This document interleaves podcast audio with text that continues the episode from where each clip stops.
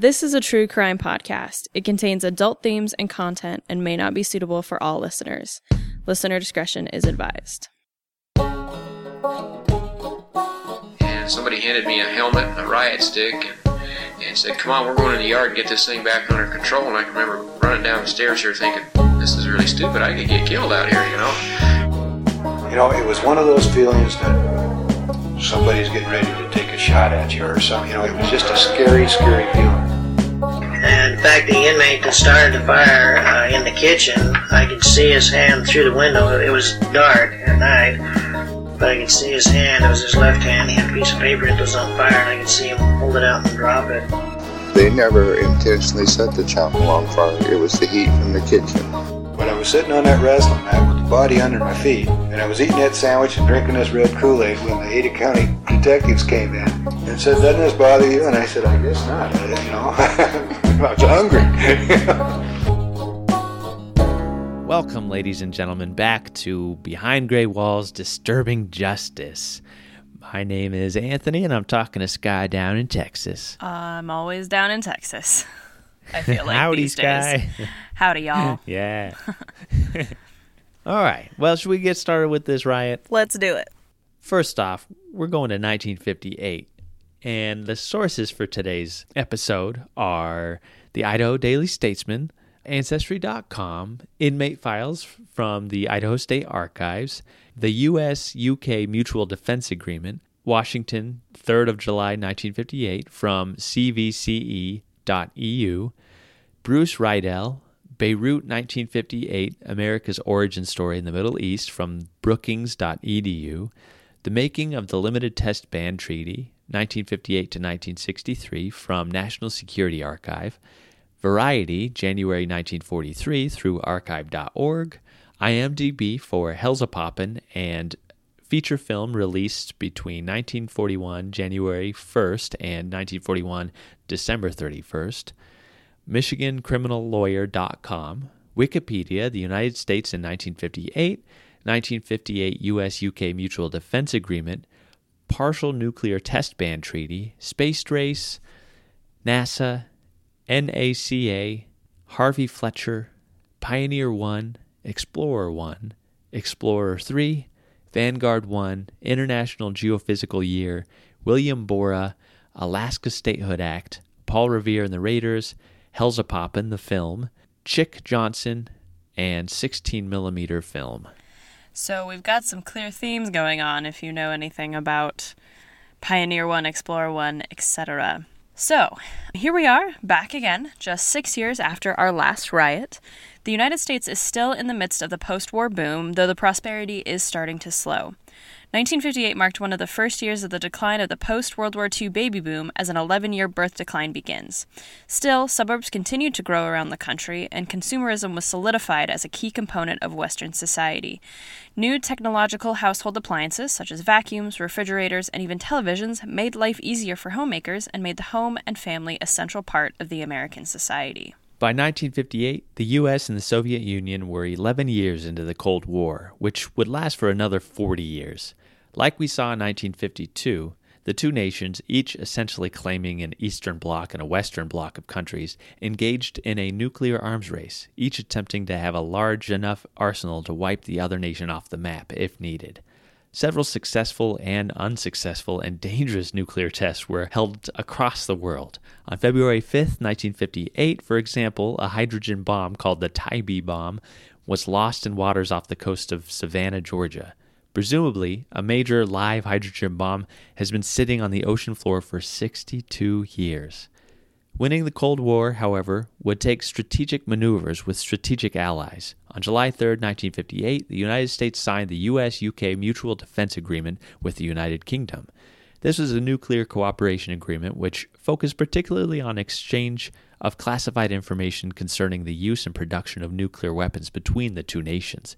However, the United States was certainly the bigger and more powerful of the nations, both militarily and economically. Britain soon became dependent on the United States for its nuclear weapons. More so than a nuclear arms race, the Cold War for the United States was about saving vulnerable nations from the corrupting communist influence of the Soviet Union.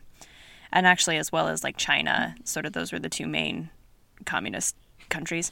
In 1958, the main country in question under Soviet threat was Lebanon. A year earlier, in 1957, President Dwight D. Eisenhower, who we saw elected in our 1952 episode, quote, enunciated what became known as the Eisenhower Doctrine, the first statement by a president stating that America has vital interests in the Middle East and would defend them by force if necessary, unquote. There are worldwide hopes which we can reasonably entertain. And there are worldwide responsibilities which we must carry to make certain that freedom, including our own, may be secured. There is, however, a special situation in the Middle East which I feel I should, even now, lay before this body. Before doing so, it is well to remind ourselves that our basic national objective in international affairs remains peace, a world peace based on justice. Such a peace must include all areas, all peoples of the world, if it is to be endured. There is no nation, great or small, with which we would refuse to negotiate in mutual good faith, with patience, and in the determination to secure a better understanding between us. Out of such understandings must, and eventually will, grow confidence and trust, indispensable ingredients to a program of peace and to plans for lifting from us all the burdens of these expensive armaments. To promote these objectives, our government works tirelessly, day by day, month by month, year by year. But until a degree of success crowns our efforts that will ensure to all nations peaceful existence, we must, in the interest of peace itself, remain vigilant, alert, and strong.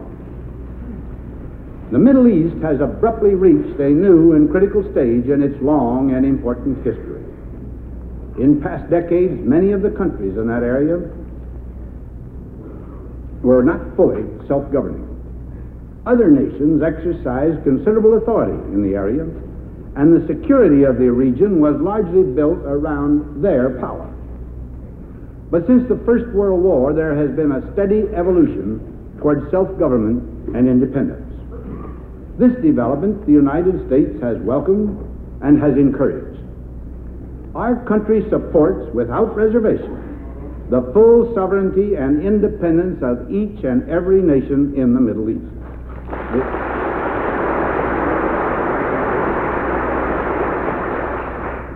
now, the evolution toward independence has, in the main, been a peaceful process, but the area has been often troubled. Persistent cross currents of distrust and fear, with raids back and forth across national boundaries, have brought about a high degree of instability in much of the East. Just recently, there have been hostilities involving Western nations that once exercised much influence in the area. Also, the relatively large attack by Israel in October has intensified the basic differences between that nation and its Arab neighbors. All this instability has been heightened and at times manipulated by international communism. Russia's rulers have long sought to dominate the Middle East. This was true of the czars, it is true of the Bolsheviks. The reasons are not hard to find. Now, these reasons do not affect Russia's security, for no one plans to use the Middle East as a base for aggression against Russia.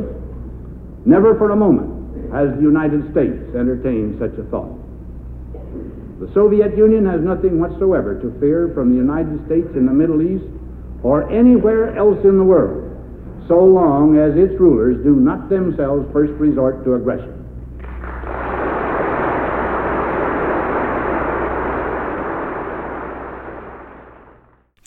Eisenhower looked toward the Middle East, what he called the quote Arab world, with trepidation, especially worried about the rising political power of Egypt's young president Gamal Abdel Nasser and the Arab nationalist movement. Lebanon was in the midst of a civil war between its Christian and Muslim communities, and so, with power in Lebanon hanging in the balance, Eisenhower declared that the U.S. must defend Lebanon. If they didn't, the power struggle in the country would lead to a dictatorship, which would surely lead to another world war. On July 15, 1958, 1,700 U.S. Marines stormed the beaches of Beirut, with Eisenhower claiming that the Lebanese president Camille Nimr Chamoun had requested military intervention to stop, quote, civil strife actively, fermented by Soviet and Cairo broadcasts, end quote. What they stormed, however, was an average beach. Sunbathers went scrambling for cover while vendors and teenage boys arrived on the scene to sell wares and gawk at the soldiers. This landing, however, according to Bruce Riedel, a senior fellow at the Brookings Institution, quoted earlier, was deadly serious. It was America's first ever combat operation in the Middle East.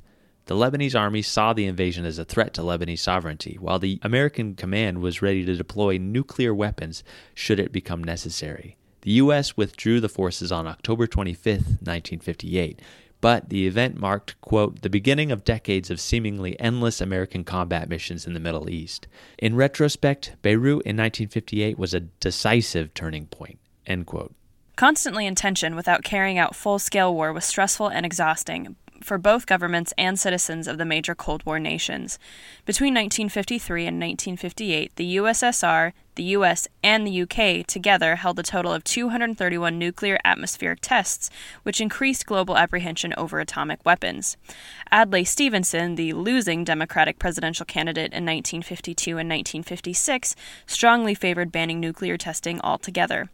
The Soviet Union was the first to declare a moratorium, deciding to halt nuclear testing as long as the other nations did on March 31, 1958.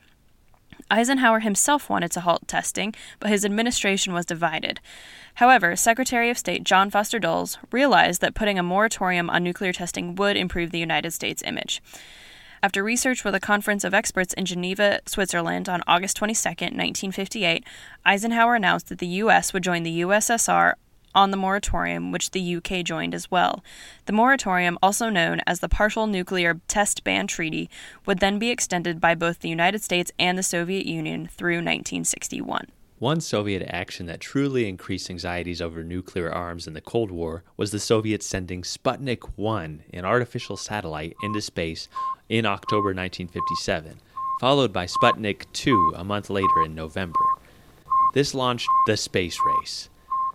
The race started in 1955 when James C. Hagerty, Eisenhower's press secretary, announced that the U.S. intended to launch small satellites between July 1957 and December 1958 as part of the International Geophysical Year, a period of 18 months of a scientific project of Earth sciences, including in the field of cosmic rays, geomagnetism, meteorology, oceanography, seismology, and solar activity.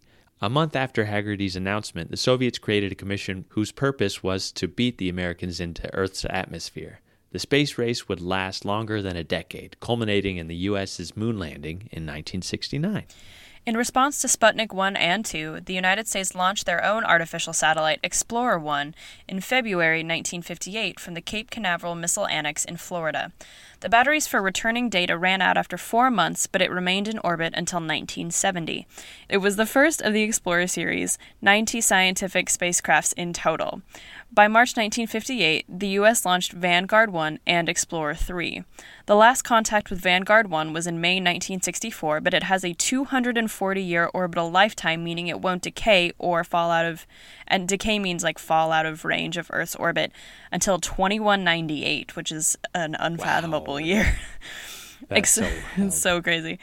Explorer 3 decayed from orbit only months after launch in June 1958. On the same day that James Hagerty announced the U.S.'s satellite intentions, he also announced the creation of the National Aeronautics and Space Administration, NASA. NASA was the successor of the National Advisory Committee of Aeronautics, created in 1915 with the intention of studying and creating aviation advancements, especially during war times, meaning it was often led by military and government employees. NASA, unlike NACA, was to have a distinctly civilian orientation, encouraging peaceful application in space science. Upon its inception, NASA incorporated elements of the Army ballistic missile agenda and the United States Naval Research Academy, as well as inherited 8,000 NACA employees, an annual budget of 100 million, three major research labs, and two small test facilities. As we all know, NASA remains a crucial part of space exploration well into the 21st century. As of 2020, the organization has 17,373 employees and an annual budget of 22.629 billion, a far cry from its humble beginnings. After the Soviet Sputnik and the U.S.'s slow response, an AP article from Salt Lake City published in the Idaho Daily Statesman read, quote, A noted scientist who pioneered electronics and missile development predicted Monday Russia will win the space race. Dr. Harvey Fletcher said it looks like the United States will lose because Americans are not willing to sacrifice. It is unclear, oh. I know. It is unclear what Dr. Fletcher was expecting Americans to sacrifice. Fletcher was a physicist born in Provo, Utah, who taught electrical engineering at Columbia University until 1952 and ended his career as the first dean of Brigham Young University's College of Physics and Engineering Sciences until 1958. Though he appeared to play very little role in the space race himself, Utah clearly took pride in their homegrown scientist. Apprehensions of the U.S. losing the space race continued through most of 1958. In an AP article from Washington on April 28, 1958, quote, Dr. Hugh L. Dryden, director of the National Advisory Committee for Aeronautics, and this, this whole article was actually about three months before NASA was announced. Um, so it's he's working for NACA. He said Sunday, "The Russians are ahead of the United States in the space race, and the whole country is to blame. We did not take this matter seriously." Dryden said. "Before Sputnik, if you mentioned the word space, your appropriations would be cut for wasting the people's money on foolish things. This is no longer true, although I must point out that the money has not yet been appropriated." Unquote. Such clear anxieties were not assuaged until the United States made its first major launch under NASA on October 11, 1958. Pioneer 1. Pioneer 1 was a space probe intended to orbit the moon and make scientific measurements. Even when Pioneer 1 launched, however, the relief Americans felt may have been short lived. A guidance error failed to achieve lunar orbit, and the probe was destroyed upon re entry into Earth's atmosphere after only 43 hours in space. The Air Force, however, refused to take Pioneer 1 as a total loss. In an AP article from Inglewood, California, the Air Force claimed four firsts for the Pioneer moon probe. One, it marked the first time a man made vehicle had reached an altitude of 79,120 miles above the Earth's surface. Two, it marked the first time man has been able to measure radiation above 25,000 statute miles. Three, Pioneer's speed was the fastest ever achieved by a man made vehicle, 34,400 feet per second, or 23,450 miles per hour. And four, the first direct measurements of the Earth's magnetic field at altitudes ranging up to 79,120 miles. There were a number of other failed launches throughout 1958, both before the creation of NASA and after it. During the International Geophysical Year between July 1, 1957 and December 31, 1958, the United States attempted seven launches of various rockets and satellites, with three of them succeeding.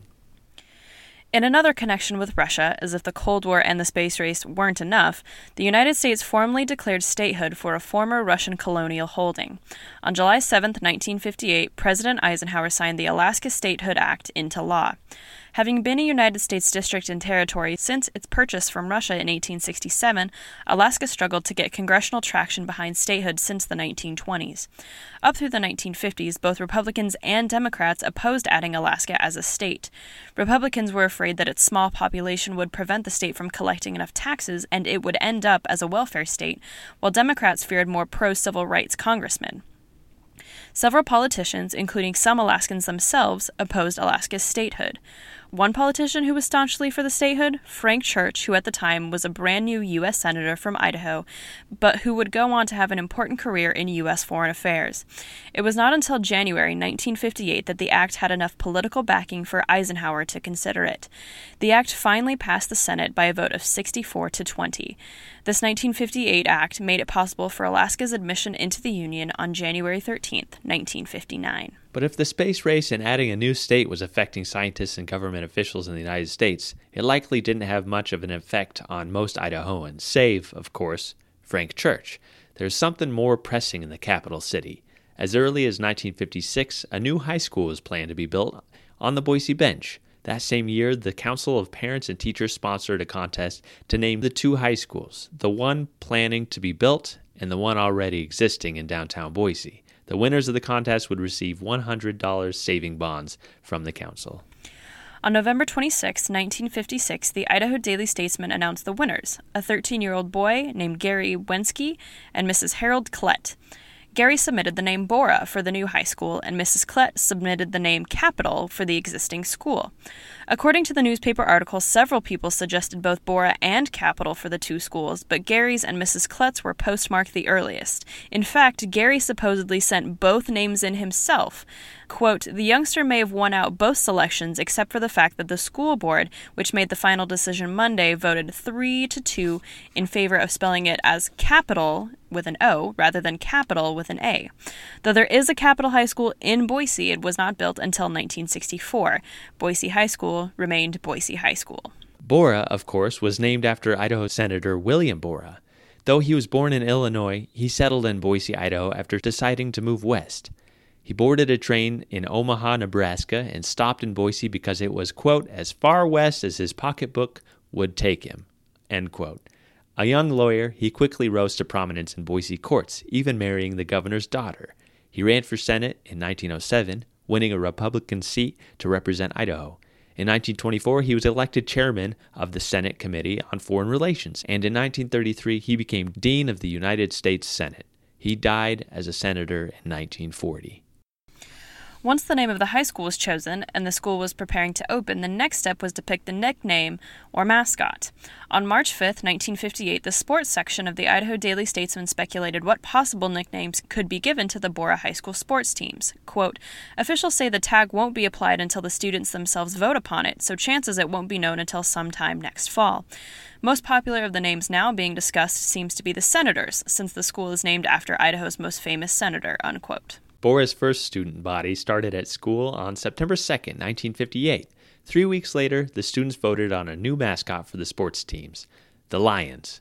From a Statesman article on September 23, 1958, quote, Principal Lauren Hicks said Lions won by a wide margin over five others, which included Senators, the unofficial name which Borah's football squad had been playing during early games. The Lions tag was thought by officials to have received popular support because of its connection with the famed Idaho Senator William E. Borah, who was called the Lion of Idaho during his long tenure in the United States Senate. End quote. To this day, Sky's mom's alma mater remains the Borah Lions, and I was actually the 50th class at Borah in 2008, and so my photo is on the wall there next to the 1958 classes photos, which is kind of fun. Well, look at you. Go, go Lions. Yeah. Go Lions. Woo. Another founding related to Idaho history. In 1958, American pop rock band Paul Revere and the Raiders was founded in Boise. Paul Revere Dick, the founder, owned several restaurants in Caldwell, Idaho, and one day met singer Mark Lindsay when picking up hamburger buns from the bakery where Mark worked. Lindsay joined Revere's band, originally called the Downbeats, in 1958. They changed their name to Paul Revere and the Raiders two years later in 1960, after moving to Portland, Oregon to pursue their musical career. The band achieved their greatest popularity in the late 1960s and early 1970s with a handful of hits. In 2019, three Paul Revere and the Raiders songs appeared on the soundtrack for Once Upon a Time in Hollywood, directed by Quentin Tarantino, introducing the Boise based band to a whole new demographic of listeners. Yeah, so cool. Now, prison demographics. Let's get to the Idaho State Penitentiary. Yeah. Inmates in the 1960s likely heard Paul Revere and the Raiders on the radios that they had available to them in Forehouse. In 1958, however, convicts at the Idaho State Penitentiary were probably listening to a different soundtrack while they were working at the prison. There's no shortage of work at the prison either. Most of the vocational programs that existed in 1952 still existed in 1958 auto repair shop, machine shop, printing and multigraphing shops, the license plate factory, and just general construction. But several were added, including the upholstery and furniture shop, the typewriter repair shop, the greenhouse, and the sign shop. Inmates could also work at the Clock magazine office, an inmate made publication written, edited, and published by the inmates themselves. According to the biennial report of 1957 and 1958, inmates assigned to the clock office, quote, are interested in newspaper work and are encouraged along this line. They have the opportunity to study advertising methods, selling, and marketing of publishable material. End quote. With this statement, you can see how much focus is put on the rehabilitation of inmates, teaching them skills that they would be able to use once they got out of prison. As we discussed in the episode about 1952, the license plate factory was an important workplace for the inmates where they had, quote, a chance to acquaint themselves with factory work of a similar nature, whereby they may be able to secure employment in the future, unquote. Inmates did, and still to this day, make the license plates for automobiles in the state of Idaho. The new sign shop expanded that role, meaning that inmates also made, quote, several types of highway and street signs for the state of Idaho, and damaged signs are repaired whenever their damaged condition makes it feasible, unquote. Inmates in IDOC still make street signs for the state of Idaho. In 1958, according to the biennial report, inmates made 2,866 new street and road signs and reconditioned and repaired 2,910 signs. The prison still also retained the education program. Middle and high school courses were offered to any inmate who needed schooling and was willing to put in the work for it. Inmates could even earn their high school diploma, awarded by their home school upon receipt of transcript of grades. Though inmates who went to school did not have to work, the prison's educational advisor, Arthur M. Hayes, stated, quote, While it is essential that all men be employed, school is not a make work fallacy. It is constructive, it is creative, it is an economic and social asset to the state of Idaho and to society in general. Society already has an investment in every man who enters here, and a greater investment by the time he is released to the outside. The greater his advancement here, the surer are the returns on the investment later. This is why our authorities have established and maintained the school. Working was not everything for the inmates who hoped to make themselves better while incarcerated. But inmate work made the prison's functioning possible. One of the most important things that inmate labor provided was food, both from the prison farm out at Eagle Island as well as from the greenhouse. The greenhouse was a 33 by 40 foot building with four growing beds, each bed roughly 6 feet by 30 feet by 3 feet. In those beds, they grew flowers and produce for use at Eagle Island. In one year, the greenhouse produced 4,000 tomatoes, 4,000 cabbage, and 2,000 bell peppers. The greenhouse area also included a nursery, a tree area, an evergreen area, and a shrub area where dozens of different varieties were grown from Russian olive trees to weeping willows to German ivy to honeysuckle and several species in between. And of course, with so many acres to be farmed at Eagle Island, the prison farm was massively productive. Between June 30th, 1956 and June 30th, 1958, 143 dairy cows produced 1,470,275 pounds of milk and butter, while the farm hens laid 63,593 dozen eggs.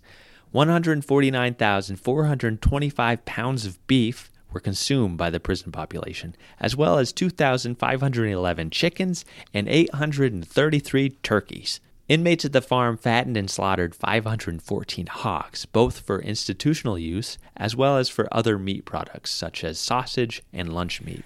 Also, can I just say the amount of numbers and statistics that were in this particular biennial report is insane. I mean, as you can tell, this area that talked about the produce, I just I almost didn't even know where to begin because there were so many things that were noted down. So these inmates are really working hard and, and really producing, which is really neat. Mm-hmm.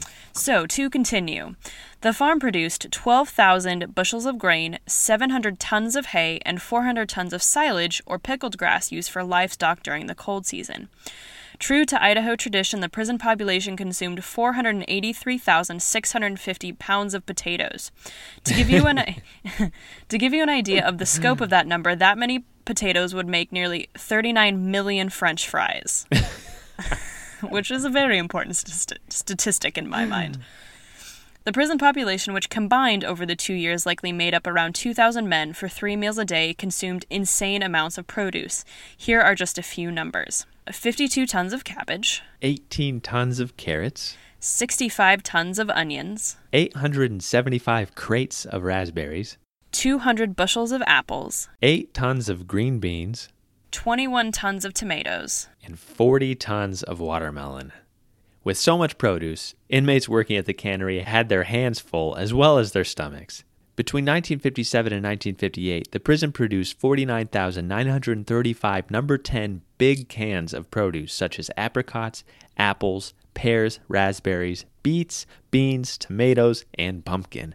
I'm getting hungry, Sky. Right? In that same time frame, they also canned 29,023 number 2 the smaller cans of cherries, strawberries, honey, corn and peas. The prison population only consumed 27,192 of the 78,958 total cans, meaning that the prison provided well for other state institutions, not just their own. The prison was likely so productive and consumed so much because by the end of 1958 they were as near to capacity as they could possibly be. The biennial report states that 712 inmates were received at the penitentiary between June 1957 and June 1958. But because of inmates leaving on parole or final releases, in June 1958 the population of the prison was 587, a dangerously high number considering the prison could only hold 650. This number will play an important part of the story of the riot. Of the 712 inmates who entered, 698 were men and 14 were women, with 654 of them being white, 17 were black, 34 were red or Native American, and 7 were listed as Mexican. 496 of them were between the ages of 21 and 40, with 158, the largest age cohort, aged 21 to 25, which has been a similar pattern to what we've seen in previous years.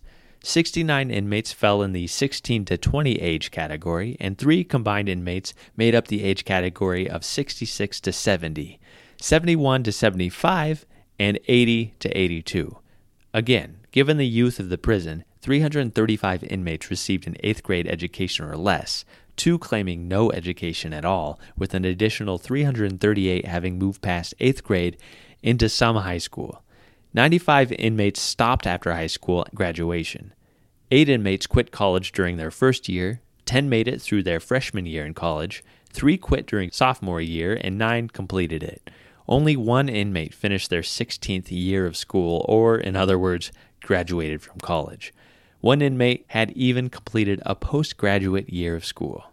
As we've seen in demographics from previous years, with the majority of inmates receiving a high school education or less, a majority of occupations listed by inmates in 1958 were mostly labor intensive, what we would consider blue collar. In fact, of the 82 occupations listed in the biennial report, only about 14 are what we might consider white collar, including accountant and bookkeeping. As we've seen before, the most common occupations are common laborer, 125, farm laborer, 103, truck driver, 61, cook, and heavy equipment operator. 26. Some of the more unique occupations included racehorse trainer, poultry dresser, which is someone who slaughters and dresses fowl in preparation for marketing, which is a really interesting job. It sounds weird. Um, rodeo contestant and jockey. Of whom the prison apparently had three. I feel like a poultry dresser, that's like Thanksgiving every day almost. Right. And I- it, like, what are, how many, like, pieces of poultry are you marketing? Like, who are you working for? That this is, like, your full time job. for a split second, I was picturing like a turkey wearing a little cardigan, I, like doing little things, you know? That's that's a great image. dances. I like to think that that's what it is too. He's like it's like the the frog with the with the hat like hello my baby, hello my honey. Inmates came from 42 of the still 48 states, claiming nativity from every state except the eastern states of Connecticut, Delaware, Maine, Maryland, New Hampshire, and Vermont. The top states represented, besides Idaho, with 211 inmates, were Washington, 46, Texas, 33, Utah and Oregon, 26 each, Missouri, 25, and Oklahoma. 24. Only five countries besides the United States were represented, with three inmates from Canada and one inmate each from England, Germany, Hungary, and Mexico. 206 inmates previously spent time in their youth at various industrial schools, rehabilitation centers, and reformatories throughout the country, while several inmates spent 589 previous sentences at other prisons, whether state institutions or federal penitentiaries. 377 inmates in 1958, however, were serving their first conviction. 166 were serving their second, and one inmate was serving his 11th. Phew. Whew. Where the inmates were not as diverse is when it came to religion. Only six of the listed 33 religions were not some form of Christianity. Of those, they were listed atheist, 5, agnostic, 1, Jewish, 2, Muslim, 1, quote, old Indian religious beliefs, unquote, 2, and no choice. 42.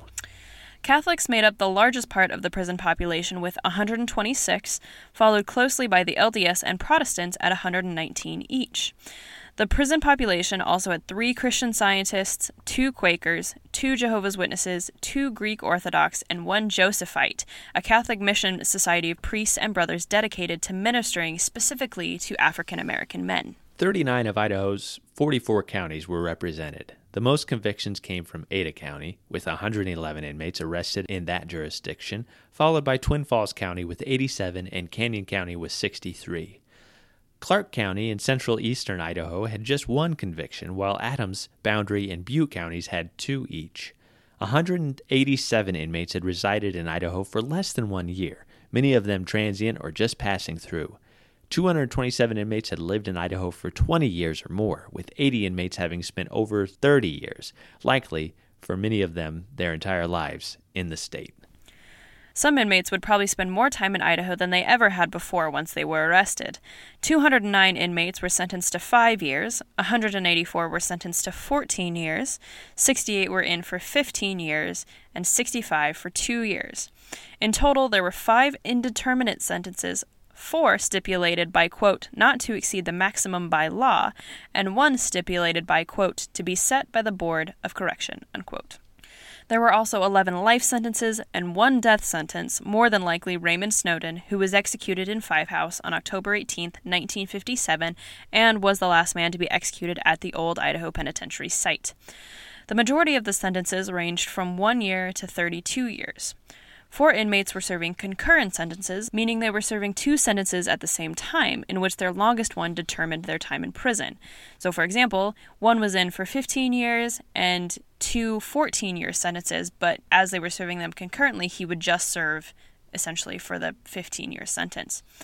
There was another in for 15 years and 14 years one who was serving for 20 years, 14 years, and 10 years concurrently, and the last one for 30 years and 5 years. Noting that for yet another year, a 14 year sentence is one of the most common sentences, and therefore it comes as no surprise that 325 inmates were arrested and convicted on the charge of forgery 173, and issuing a check without funds. 153, Far and away the most common crimes.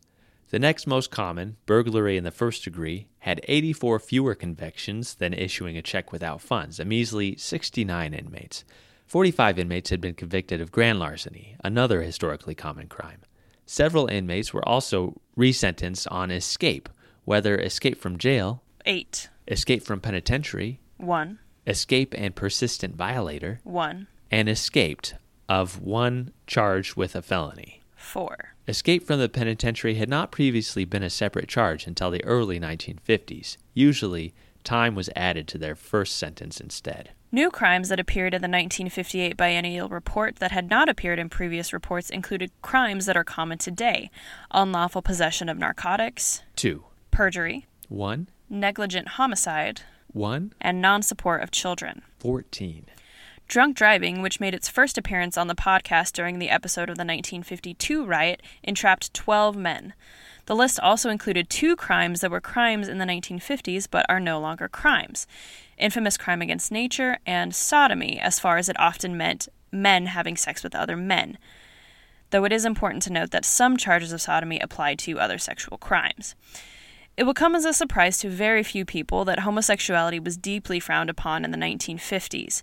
Take, for instance, this editorial from the Idaho Daily Statesman from January 1st, 1956. And so this is just a note. This is actually taken from a three column long letter from the editor that really shows how much vitriol some of those in the state had for LGBTQ and other sort of unusual members of society. And this uh, report also talks briefly about human sexuality, and so listener discretion is advised. So, quote, the Kinsey report was quoted at Boise as an authority on sex behavior. It not only contends that we are too ignorant and prudish to understand the normal behavior of rapists and homos, but it goes further and says that the molester of children may provide an opportunity for females to learn to adjust emotionally to various types of males. The godless bunch of today preach that morality must be set aside, that it is only a handicap which keeps us from a better way of life. They preach and teach in our schools that we have outlived our codes and morals on sex behavior. Promiscuous sodomy is proclaimed as the deity of the new social order. And actually, I cut out a lot of mentions of essentially like these rapists and homos are teaching in our schools, and uh, it's it's not um, a pleasant thing to read. Many of the men arrested on charges of infamous crimes against nature were not deviants or godless or a quote molester of children unquote. They were arrested and spent time in jail for being who they were. There were some unique crimes in the 1957 and 1958 biennial as well. One inmate was serving his sentence for bombing a building and assault to murder, while another, likely his accomplice, was charged with bombing a building and assisting with assault to murder and burning insured property. Interestingly, one inmate was being kept in the prison for charged with a felony, though it is unclear why this was his charge instead of naming the actual felony. And another, again perhaps his accomplice, was in for accessory to a felony. Of course, all of the usual crimes such as assault with a deadly weapon, 10, embezzlement, 13, murder in the first degree, 5, murder in the second degree, 7, and rape 6. were very present among the 63 total different crimes for which inmates were incarcerated. Whew, well, this, are you tired of numbers yet, Anthony? Ah, yes. All right, so then let's talk let's talk about some context, some prison conditions. So, leading up to September 1958, conditions were ripe for discontent. As numbers of prisoners continued to rise, on August 31st, a reader of the Idaho Daily Statesman wrote to suggest that, quote, Idaho needs a radical change in its law on bad checks. Commenting that the inmate load at the state penitentiary is at an all time high and growing steadily, the contention is made that the prison population would not be out of hand or beyond the capacity of the institution if the bad check offenders were sentenced to serve their terms in county jails, unquote. Given that in 1958, 325 offenders were incarcerated for check related crimes, or nearly half of the 712 receptions between 1957 and 1958, quote, the idea seems to merit consideration, unquote. Only days later, according to the Statesman, quote, Warden L.E. Clapp declared Tuesday that the Idaho State Prison, from a standpoint of the number of inmates, is moving into an emergency situation. The prison population Tuesday has reached a new all time high of 602, and Clapp noted that the institution's capacity is 650 at the present time. It could well attain the latter figure by next spring. End quote. Nine days after the first Statesman article, the prison received seven new inmates, who, taking into consideration the inmates who left prison for parole or final release, brought the prison total to 600 even. The prison was getting packed. With such a large population with diverse backgrounds and crimes, it seemed only a matter of time before things got out of hand. In order to keep the prison yard and inmates safe, and to keep things between inmates from getting too out of hand too quickly, Warden Lou Clapp and his guards used detention or solitary cells often. Though solitary confinement is often thought of as the only proper punishment for misbehaving inmates, it was not the only form of lockup used by prison officials. Inmates, quote, use the term lockup indiscriminately for both solitary confinement and confinement in the detention ward. Men in the detention ward can talk to each other but can't go into the yard, unquote. Perhaps not unreasonably, it is likely that Clapp and his officials viewed lockup or separation as one of the few things that kept the prison yard in order. Inmates were not constantly deprived of amusements, however. Twice a month, they, quote, attended picture shows, end quote, in the prison's auditorium, and special movies were shown on holidays. They also had TVs in the women's ward, trustee quarters, and at Eagle Island. Though the biennial report does not include an exact list of movies shown at the biennium, there was one specifically mentioned in a newspaper article published after the riot was over Hellzapoppin'. Hell's a Poppin' is a 1941 musical comedy based on a 1938 Broadway show starring Ole Olson and Chic Johnson playing themselves, who were also in the production on Broadway. The movie also included Hollywood implants like Martha Raye and Mischa Auer, and if these names don't mean anything to you in 2020, blame me because I find this stuff really interesting. the film features two stage comedians who try to turn their play into a movie. IMDb describes the film this way quote, Olson and Johnson, a pair of stage comedians, try to turn their play into a movie and bring together a young couple in love while breaking the fourth wall every step of the way. Unquote. Wikipedia's entry for the film is a little bit more detailed. Quote, Shemp Howard, who's another actor in the film, begins the film as a projectionist of a cinema, displaying on its screen what appears to be the start of a song and dance number, including classily dressed performers walking down a staircase. The staircase collapses, as in a funhouse ride, sliding them all straight to hell where they are tortured by demons. All in it sounds amazing, to be honest. It does, yeah. Ole and Chic arrive in the midst of the mayhem by taxi, and after a bit of funny business, step back to reveal that it's a movie soundstage. Unquote. I've never seen this, but now I really want to. The plot was supposed to satirize Hollywood and current filmmaking convention, foreshadowing a style of comedy used by the likes of Mel Brooks. The movie also has what many consider to be the quote finest example of swing dancing ever put on film, unquote. Though it was released in the same year as classic films like Citizen Kane and The Maltese Falcon, Hellzapoppin' was nevertheless the 52nd most popular film of the year and had earned 1.7 million about 25 million in 2020 at the box office by the end of 1942.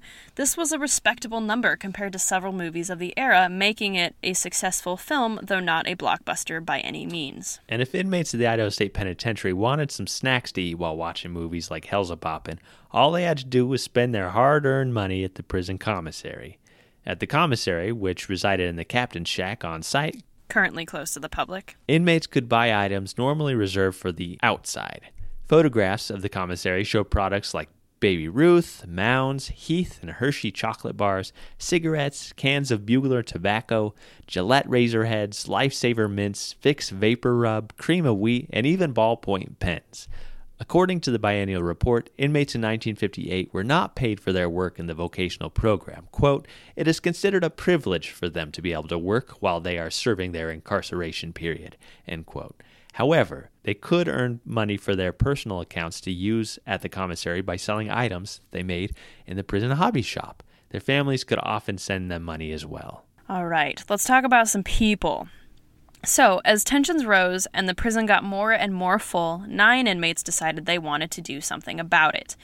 David Kobus, Thomas Brophy Jr., Gary Russell Anspaugh, Gerald Wayne Holst, Ronald Davis, George Henry Moore, Stanley James Ross, Donald Carroll Peters, and James Lewis Despain. So let's get to know our guys. First is number 8058 and number 9553, Ronald Clyde Davis. Ronald was born in Castle Rock, Washington on April 15, 1932. After spending some time at the Washington State Training School and working in Nevada, Ronald found himself in Caldwell, Idaho, trying to buy a used 1949 Chevrolet two door sedan in early August 1950. The salesman convinced Davis to forge a $1,745 check on the Homedale State Bank for the car, who then took the car to Hawthorne, Nevada, where he had a job. Though authorities tried to claim that Ronald had been involved in a similar scheme in Nevada, they also noted that they had had trouble with this particular salesman before, as he had done the same thing previously. Ronald was arrested a few days later and sentenced to 14 years at the Idaho State Penitentiary as number 8058. He was released in August 1951, but returned to the penitentiary in January 1952 for violating his parole. Apparently, he was released a second time, but in December 1956, he robbed a Safeway store in Boise, both violating his parole and incurring a new charge. He entered the penitentiary as number 9553 on December 22, 1956, serving 20 years for robbery. The next inmate is number 9863 Gerald Wayne Holst. He was born on January 22, 1935, though the birthplace is highly disputed. His first marriage and divorce records from 1955 and 1956, respectively, state his birthplace as Pontiac, Michigan, and his Social Security records list his birthplace as Detroit. However, on his second marriage record from 1957 and upon his intake, he claimed he was born in Queens, New York. It seems most likely, given the information we know of where his parents and siblings are located upon his intake, that he was born in Michigan. Here's a fun fact his birth father, Floyd Laval, later changed his last name to Prince. Which I just thought was interesting. So he was like Floyd hmm. Prince. Don't know why, but he just decided that was a thing he wanted to do. I don't know why, and I guess I don't know why I thought that was a fun fact, but it seemed fun to me at the time. Gerald claims that he grew up with foster parents Walter and Olga Holst, finding out that he was adopted when he was 14 years old.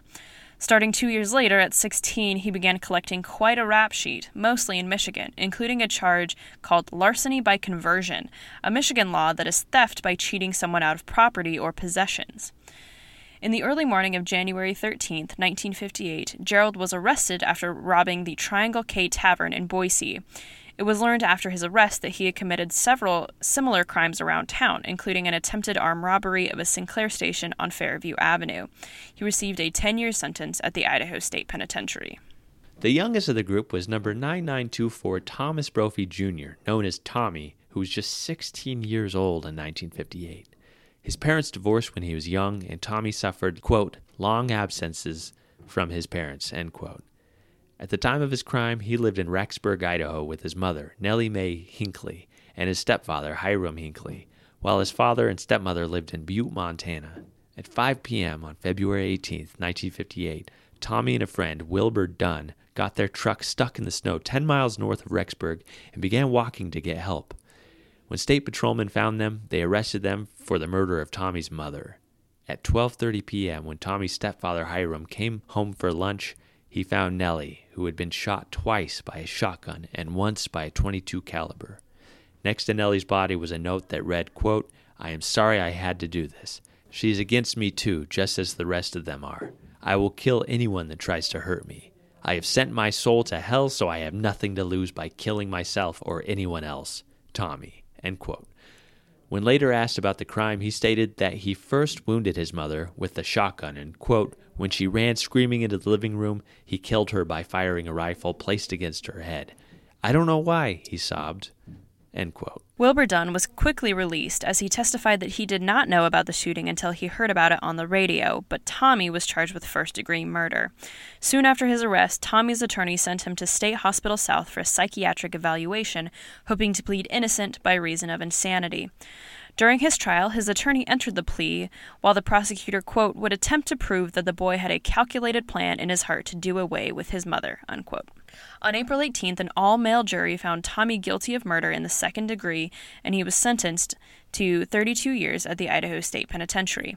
About a week later, a group of women from Idaho Falls, led by Mrs. Jack Whitehead, began raising money to, quote, aid Tommy. By May 14th, they had raised enough money to hire a new attorney who filed an appeal for a new trial based on a, quote, new definition of insanity, unquote. As far as we can tell, this appeal never came to fruition as Tommy remained in the penitentiary. According to one Idaho Daily Statesman article after he arrived, Tommy wrote poetry as a pastime, but hoped to take architecture classes and receive a high school diploma, only being a sophomore when he committed his crime. He also enjoyed playing softball as well as basketball, but the prison had no basketball team. Quote, Brophy said he feels the 32 year sentence given him was longer than was justified, and that more about my past life could have been brought out during his trial, possibly with the result that the verdict might have been different. He did not elaborate, however. Asked how he feels now about the crime, he replied, It was a crime and there's no way of being justified in it. To the question of whether he felt justified in taking his mother's life, he replied, At the time, I imagine I did. Unquote. Oh, man. Yeah. Next was number 9943 Gary Russell Anspaugh. Gary was born in Shoshone County, Idaho. Perhaps Wallace or Murray. On December 8, 1933, the son of Russell and Olive Anspaugh and younger brother to Joyce. In June 1948, tragedy struck the Anspaugh family when Russell, Gary's father, shot and killed Olive as she ran from him before turning the gun on himself in a murder suicide. Gary was just 17. In 1950, perhaps to get away from his family troubles, Gary joined the Marine Corps and appears on U.S. Marine Corps muster rolls through January 1954, achieving the rank of corporal. By April 1954, however, he had been demoted to private first class and discharged after getting arrested on an unknown charge and sent to California Institution for Men in Chino, California.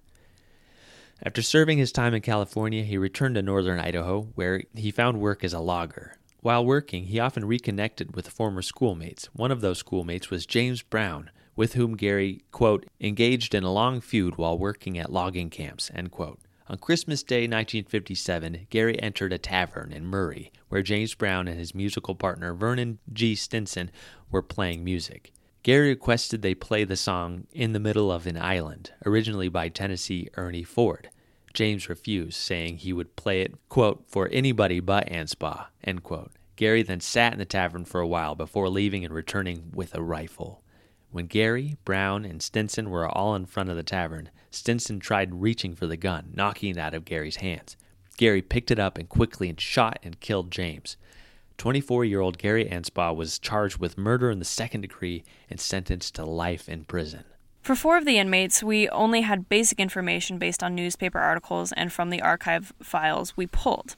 Number 9712, Stanley James Ross, born around 1934, was arrested on July 24, 1957, with his brother Donald and another man, Bobby Schritter, after robbing Bill's Drive In in Rexburg of about $150. Donald's case was dismissed when his attorney proved that he did not participate in the planning or committing of the crime, while Stanley and Bobby pleaded guilty, each receiving five year sentences. George Henry Moore came in with two numbers before the riot, number 9727 and number 9971. So basically, given the resources I had access to while writing the episode, I could not find what his charges were about. Lastly, number 10005, Donald Carroll Peters, and number 10006, James Louis Despain, were likely arrested together in Cassia County for grand larceny, each serving 14 years. The leader of the inmates during the riot was number 9325, David Ray Kobus. David was born in San Francisco, California on March 2, 1934, the only child born to Raphael Kobus and Helen Lewis, as his parents separated when he was just nine months old. His mother remarried George V. Baldwin when David was three or four years old, though he and his stepfather, quote, just didn't get along, end quote. David worked odd labor jobs, including salesman, ticket agent, truck driver, and even as a pressure test inspector for bombs. Beginning in 1950, David began piling up criminal activities, including car theft and burglary, before the juvenile court sent him to Alameda County Boys Camp.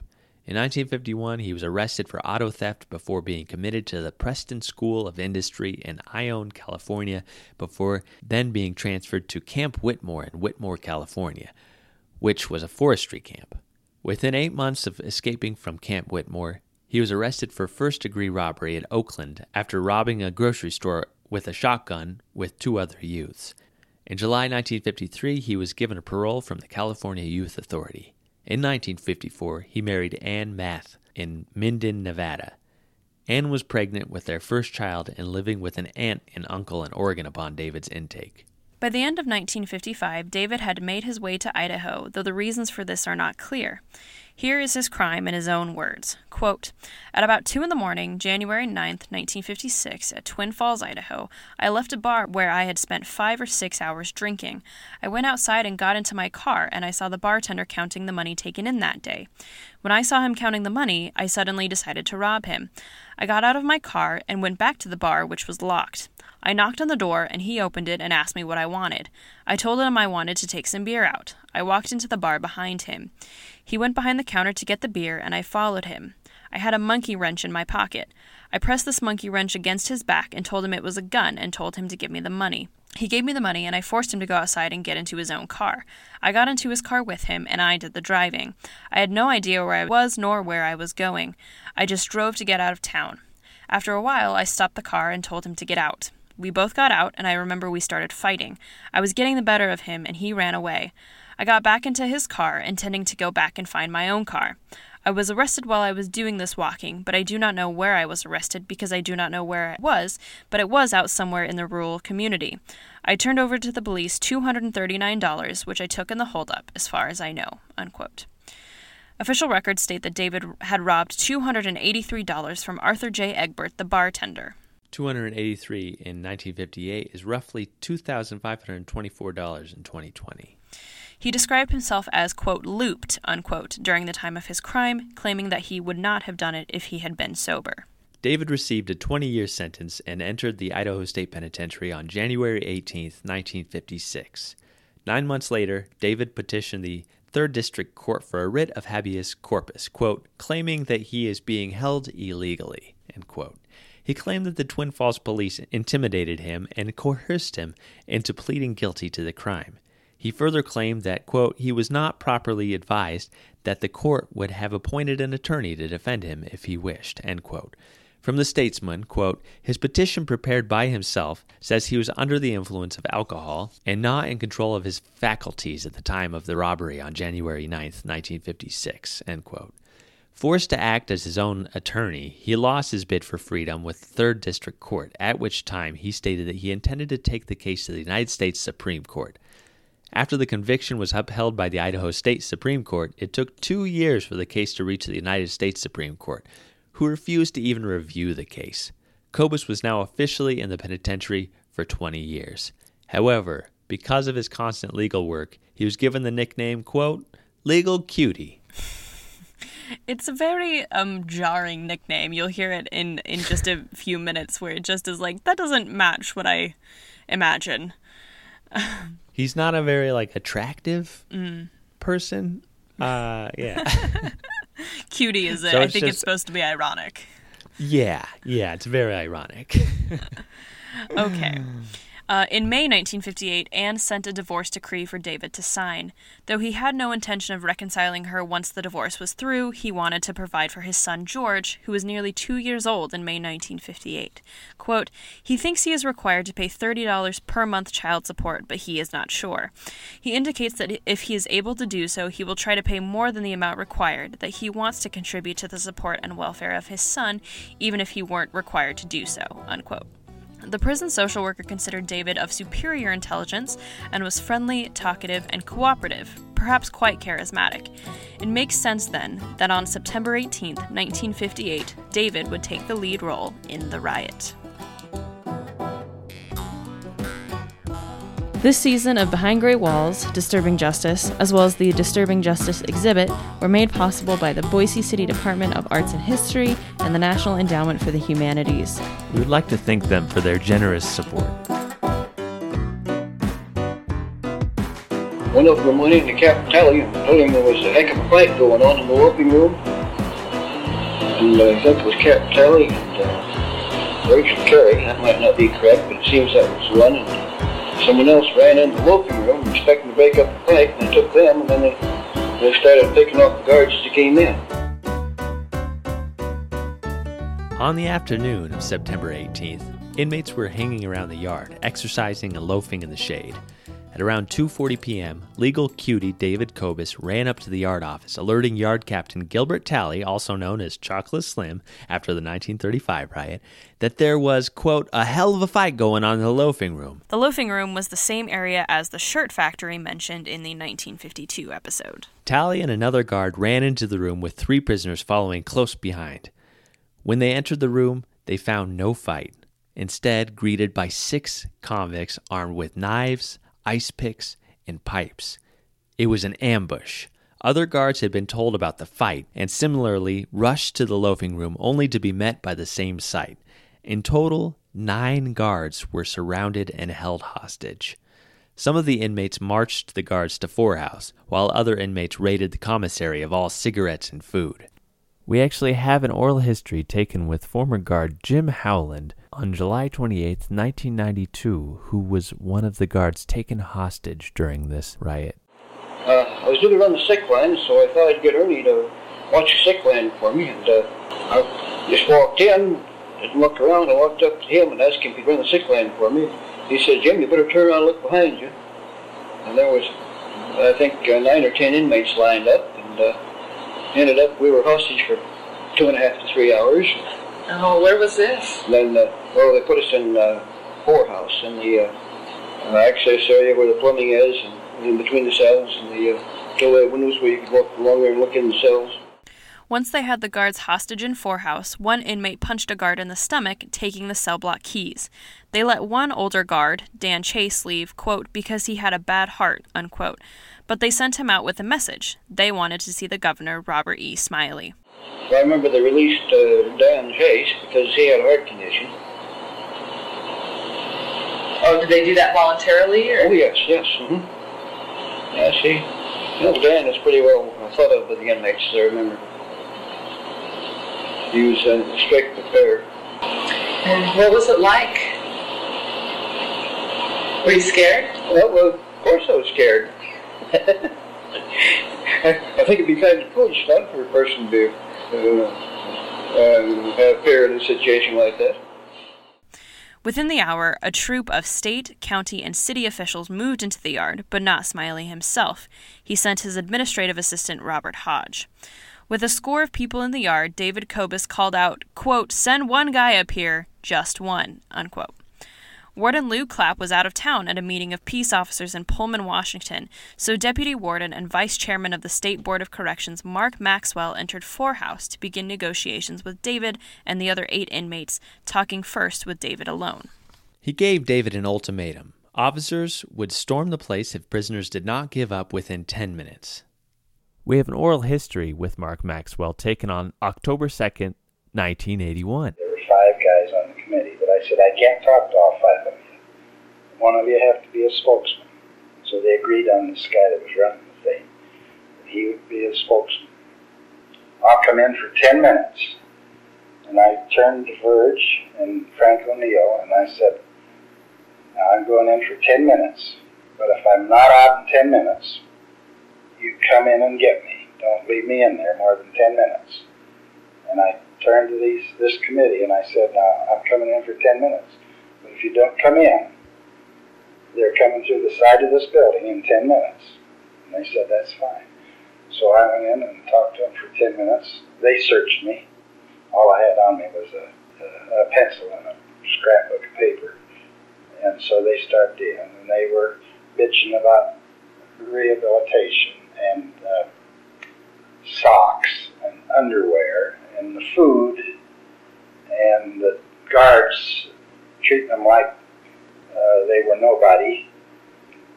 Uh, this is all on a paper somewhere. So we got everything down, and I said, well, the bunch of you can't do, oh, they didn't want anybody to be punished who was in this thing.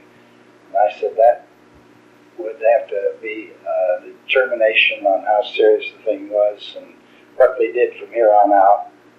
I agreed that if they, the committee, would come out, they'd have a free hand and talk to the newspaper. And they could, outside of maybe four or five guards in the room with them, uh, there would be nobody else except those that they wanted to be in there. and I, when it was nine minutes up, I said, I have 60 seconds to stay here. Uh, what, during this thing, uh, all the inmates that were in there came up. To, well, I was in that first cage there in four, and the rest of them were kind of locked out. But they all came up and started talking, and I, I told this guy, I said, I can't, I can't talk to all of you. We're just killing time. And he told them all to get back and shut up. And by gosh, they all moved back and shut up. So in about nine and a half minutes, ten minutes, they let me out. And I never intended that I would ever get out of there Is that right? You didn't Oh, think you oh, would? The nine inmates conferred with each other, and David stated that they would give up and release the hostages if they could talk to newspapermen. Maxwell agreed, and five of the nine convicts attended the makeshift press conference with the journalists. They brought to the newsmen a whole host of complaints and demands. However, most of the inmates' complaints came down to one simple statement from David Kobus quote, We're human beings, not animals. The riot had lasted only a little over an hour, but the inmates hoped for great things to come from it. Of the many complaints the inmates made, the main ones were, quote, that they are locked up too much and that Warden L.E. Clapp exercises too much authority instead of shifting some of it to his subordinates, unquote. According to Clapp, this was a complaint that may be difficult to address, as it would take state legislation to unseat Clapp as chairman of the Board of Corrections. The inmates also hoped to establish a disciplinary committee of prison officials, which would hear testimony on both sides, hoping that convicts might be treated more fairly when it came to lockup. Quote, I don't want some bull coming down and snatching me up like a thief in the night, said David. There have been guys locked up on what a stool pigeon says, he continued, intimating that men were being put in solitary and lockup based on little evidence. Clapp was not closed minded about this idea. Quote, What they're asking for is a court inside the institution. I would like to give it some thought, unquote. They also complained about the solitary confinement facilities. Said David, quote, We've got a hole down there that stinks and that's where we're going now for a good long time. Unquote. At the time, said Clapp, the average term in lockup was 30 to 60 days, and the current policy for lockup was to lock men up for indeterminate terms, review the cases each week, and release those whose behavior and attitude justified it. The convicts next complained about the food, saying it could, quote, be better. They also believed the prices at the commissary were exorbitant and that the inmates did not receive money for the work that they did around the prison, hence why inmates looted it during the commotion. They further complained that they did not have enough recreation or rehabilitation facilities, even asking for more softballs because they kept knocking them over the wall and the guards would not return them. Other complaints including too few visits from relatives, poor clothing, and restrictions on their correspondence. If not having enough recreational facilities was bad enough, the movies, according to the inmates, were almost worse. From a Statesman article, quote, they said the films they see are 16 millimeters and old ones at that, like Hellzapoppin', unquote. By 1958, Hellzapoppin' would have been 17 years old. That would be like showing 2020 inmates the 2003 movie Daredevil or School of Rock. And for those oh, who I love School. I mean, School of Rock is good, but like you know what I mean. It's like it's like there there are many movies that have been released since then. um, and for those who don't know, 16 millimeters refers to how wide the film strip is. So the average film strip in the 40s, when Hellzapoppin' was made, would have been 35 millimeters or larger. Even during the 1920s, 16 millimeters was considered substandard by film professionals.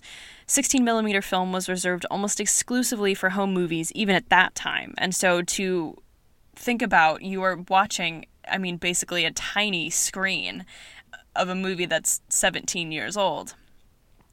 Quote, the movies stink, unquote, said one inmate during the press conference. One editorial from the Idaho Daily Statesman, however, was not moved to compassion by this complaint. Quote, The prisoners are seeing old movies, they protested. So are the millions who view the television. There are many old movies that are far superior to new ones, to which I agree. Inmates of a penitentiary are fortunate that they see any movies. There is no reward for crime, unquote. Clapp believed that the rebellion was so short lived and had so few inmates involved because, quote, they felt they would have had more support from the inmate population than they received. When they didn't get support, the thing sort of collapsed, end quote.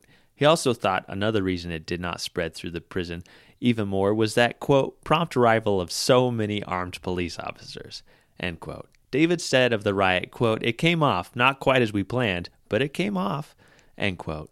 Clapp was surprised that the inmates had such various complaints, saying that the inmates had never complained to him before. Once all was said and done, quote, all we want is a modern prison, like in California, unquote, said Gary Anspaugh. Maxwell and Clapp stated that they would interview each of the nine inmates individually, and anything in regard to those grievances would be settled then. All of them, however, would be placed in solitary confinement for their participation in these riots. Quote, There's no use beating about the bush, said Warden L. E. Clapp. These men are going to be disciplined for their action. The action they took was wrong. Unquote. It is because of this no nonsense attitude that Clapp and Maxwell earned praise for their containment of the riot. From the statesman, quote, In his office, Governor Robert Smylie said he was pleased that the matter was brought to such a speedy end. He said he has full confidence in Warden Clapp, Maxwell, and H.P. Fales, who constitute the Board of Corrections. The same editorial that had no sympathy for inmates complaining about movies lauded Warden Clapp for his extended tough attitude against crime in the state and inside the penitentiary. Quote, Warden Clapp has successfully operated the Idaho State Prison for many years, bringing order out of chaos in the process. For years, penitentiary inmates were running Boise streets at night In some instances, repeating crimes. That condition no longer exists. If stern disciplinary measures are the secret of the warden's success, there is no public complaint. On September 28, 1958, the statesman asked the question of the public, quote, What is your reaction to the recent uprisings at the Idaho State Penitentiary and the convicts' claims that they are entitled to more privileges? Unquote. Here are some of the public's answers. From William P. Anthe, Yes, I do think a convict is entitled to more privileges. He is in prison because he tries to be 200% American. He has tried to follow the American ideal of getting something for nothing and has failed. Unless we change our attitude and stop gearing all of our efforts toward acquisition, we are going to have a lot of this kind of thing, which actually is a very, um, like, fascinating he just is straight up like lambasting this like American dream ideal, getting something for nothing. That's so interesting Yeah. to me. That's why It's one of my favorite quotes, like of this whole series, because like, oh, like man. he tries to It- be 200%, 200% American. American. Like so I think I read that and I was like my jaw dropped and I was like this man is bold and I like it. Leo V. Smith said, It is my opinion those men are in prison for a good reason and should not have privileges granted free persons. I back up the warden's stance. LaDonna Lingle said, I think conditions are like what the convicts said. They really have no rights. I really don't blame them for trying to escape. There should be no solitary confinement, and they should have better food. I guess I believe in rehabilitation. I feel like she just heard about what was going on at the prison. I mean, I guess they do. I don't know. Yeah. Uh, Walter Schrader said, I'm afraid I didn't read about the rioting too closely, but I believe the convicts are in the right. They should not be treated like animals in for punishment.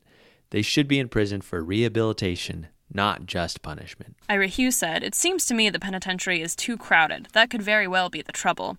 I don't think there is much room for the convicts to get proper care. However, there doesn't seem to be much we can do unless the legislature approves funds to improve prison conditions. And Luther Williams said, It is my opinion that the prisoners ought to get what is coming to them. I think they are in the penitentiary for doing something wrong, and they are obliged to pay for this. If they were in the right mind, they would not be in prison. Oof. If the public was pleased by how the warden handled the event, the inmates were probably less pleased as very few changes were implemented. The same disciplinary system and review committee remained intact. One big change that was discussed after the riot, though perhaps not because of the riot, was an addition of the Alcoholics Anonymous program to the prison. At a meeting of 150 delegates of AA, Mark Maxwell said that 87% of inmates drank alcohol and 17% could be considered alcoholics. He also, quote, pointed out that there is no help for the alcoholic at the state penitentiary other than what is given by the Boise AA chapters that visit the prison, unquote. By the 1960s, Alcoholics Anonymous was an important program for convicts in the penitentiary. Not much else changed in the prison, however, and Kobus and his eight fellow inmates were put in solitary confinement for very little change. After the riot, overcrowding was obviously still an issue. On October 4th, the prison population reached a new all time high at 608. In the middle of October, with numbers continually on the rise, Warden Clapp talked to members of the Ada County Agrarian Club that the biggest problem at the penitentiary was a lack of work to keep inmates busy. He said officials were, quote, seeking appropriations from the legislator to increase the farm program by adding more land and to add a minimum security program, which would enable inmates to start a 20 year program of construction that would result in a new institution. This program would come to fruition almost exactly as a new prison institution would be built by 1973 1974. David Kobus's mother wrote the warden in May 1959. Quote, In September 1958, I received a letter from my son saying he was in some kind of trouble and he was going to be put in lockup, as he called it, for some time. He did not know how long. Since then, the only word I've had from him was a Christmas card. Yesterday was Mother's Day, and I still have not heard from him. It has now been eight months. I realize any punishment he receive is because he asked for it, but need I, as his mother, still have to go on day after day wondering if he, he is ill and can't write to me? Or is it against the rules to tell a mother when she might expect a letter? Could you tell me how much longer this punishment is going to last? At least I would know when I could write him and when he would get it to tell him I still love him. Unquote. Warden Clapp wrote back explaining the reason for David's punishment and stating that if David had been ill, Warden Clapp certainly would have alerted her. He continues, quote, just how long your son will be confined with the loss of all privileges, I cannot say at this time. I can tell you that it is now his duty and problem to convince the authorities he can have his privileges restored to him and that he can adjust himself to live by the laws of society and the regulations of the penitentiary. It will probably be necessary for him to serve at least one year before having his privileges restored to him. David was put in Siberia from September 20th, 1958 until December 16th, 1958, serving four months for inciting the riot. He was then given a change in punishment, put in the lesser detention ward for nearly a year, from December 1958 to November 1959. He was then briefly put in a cell on death row, quote, to isolate him from the others in detention as they were bugging him, end quote. From January 19, 1960 to March 16, 1961, David was put in segregation in number 2 house. On his release from isolation, he was given work detail in the greenhouse, and he was paroled a year later, having served satisfactorily in his job. Overall, David Kobus served two and a half years in some kind of punishment for his leadership in the riot. If you remember from the beginning of the story of the riot, Gilbert Talley was the guard who David Kobus first approached about the fight in the loafing room and thus was held captive during the riot. We first introduced Gilbert Talley during the 1935 riot, where we promised to finish his story after his last involvement. Well, here we are. After the 1935 riot, Talley served as captain of the yard under wardens Ira Taylor, William Jess, Rex Smith, and Pearl Meredith before becoming warden himself from August 15, 1940 to August 31, 1941. During the war years, according to an Idaho's Daily Statesman article written after his retirement, he served on the Portland Police Force in the barracks area of the Swan Island Navy Yard. Sadly, in June 1944, Talley's wife Viola passed away in Portland. The funeral was held in Boise, where she spent most of her life, and she is buried in Morris Hill Cemetery. In early 1945, Talley was considered for being brought back as warden at the Idaho State Penitentiary, but the Board of Prison Commissioners pointed out that he had not submitted an application. Only a few months later, Talley had returned to Boise, where he was able to take up his old job as captain of the yard under Warden Lou Clapp. Nearing his late 50s, he became known as, quote, the old man with the inmates, while he called them knotheads, a moniker that many claimed only Talley could get away with. Talley himself said, quote, if I didn't call them knotheads, they'd think I was sick, unquote. Here's a little oral history clip from Harley Carringer taken at the Idaho Department of Corrections on April 9th, 1982. You'll hear a lot more about Harley next season.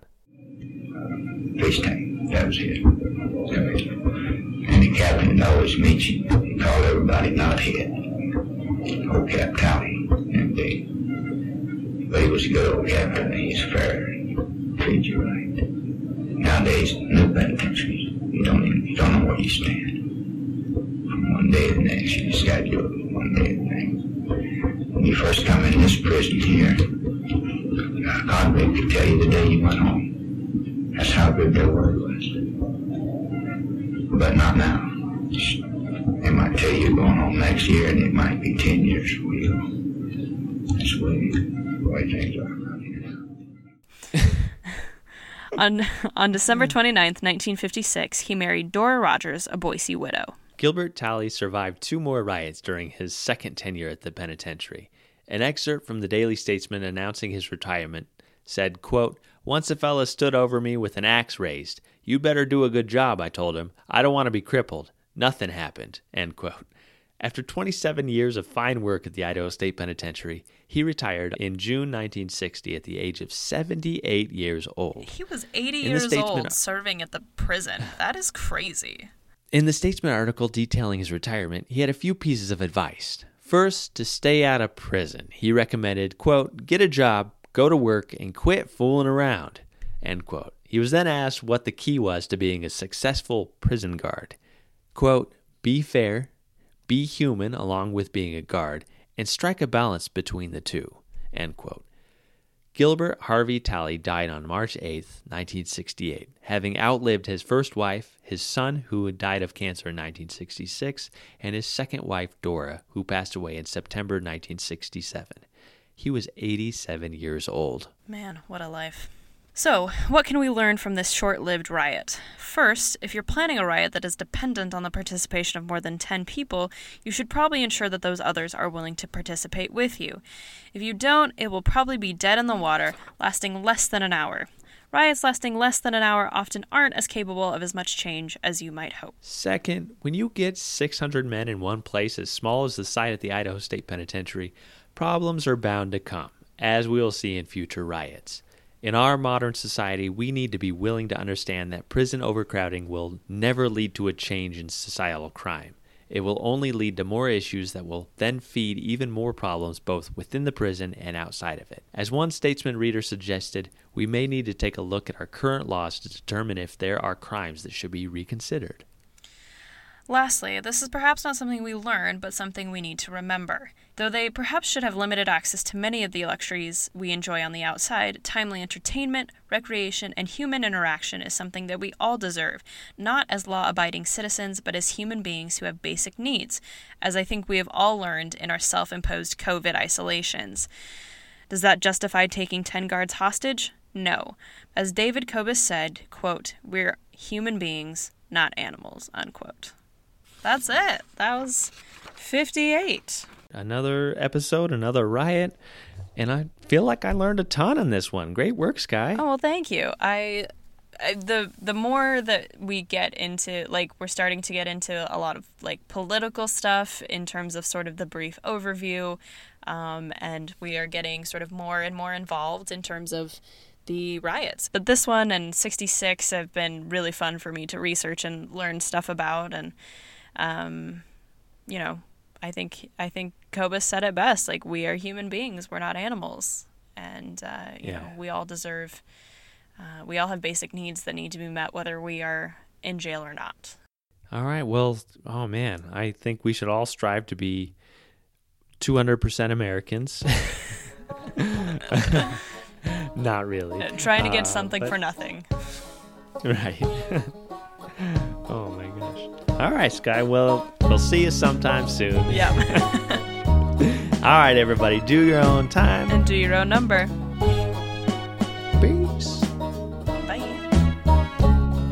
If you enjoyed Behind Gray Walls, please rate, review, and subscribe so others can find our podcast. If you're interested in more old Idaho penitentiary information and to see the mugshots of the inmates featured in this episode, follow the Old Idaho Penitentiary on Instagram and Facebook. If you want to learn more about the Idaho State Historical Society and its other sites, follow ID State Historical Society on Instagram or visit history.idaho.gov. If you have a question or comment for the hosts, which we love to get, please email us at behindgraywalls at gmail.com. Well, he was about six, one, two, or three, long in there somewhere. Almost bald, but gray headed. And he called a spade a spade, and that was it. His word was it. We didn't have money to buy them underwear. That was our argument. Could they have them if their families If sent their them? families furnished them, they could have them. Didn't that cause a problem for those that didn't have Yeah, families? sure did. Do they ever gain anything by the riots? No. No, they really don't.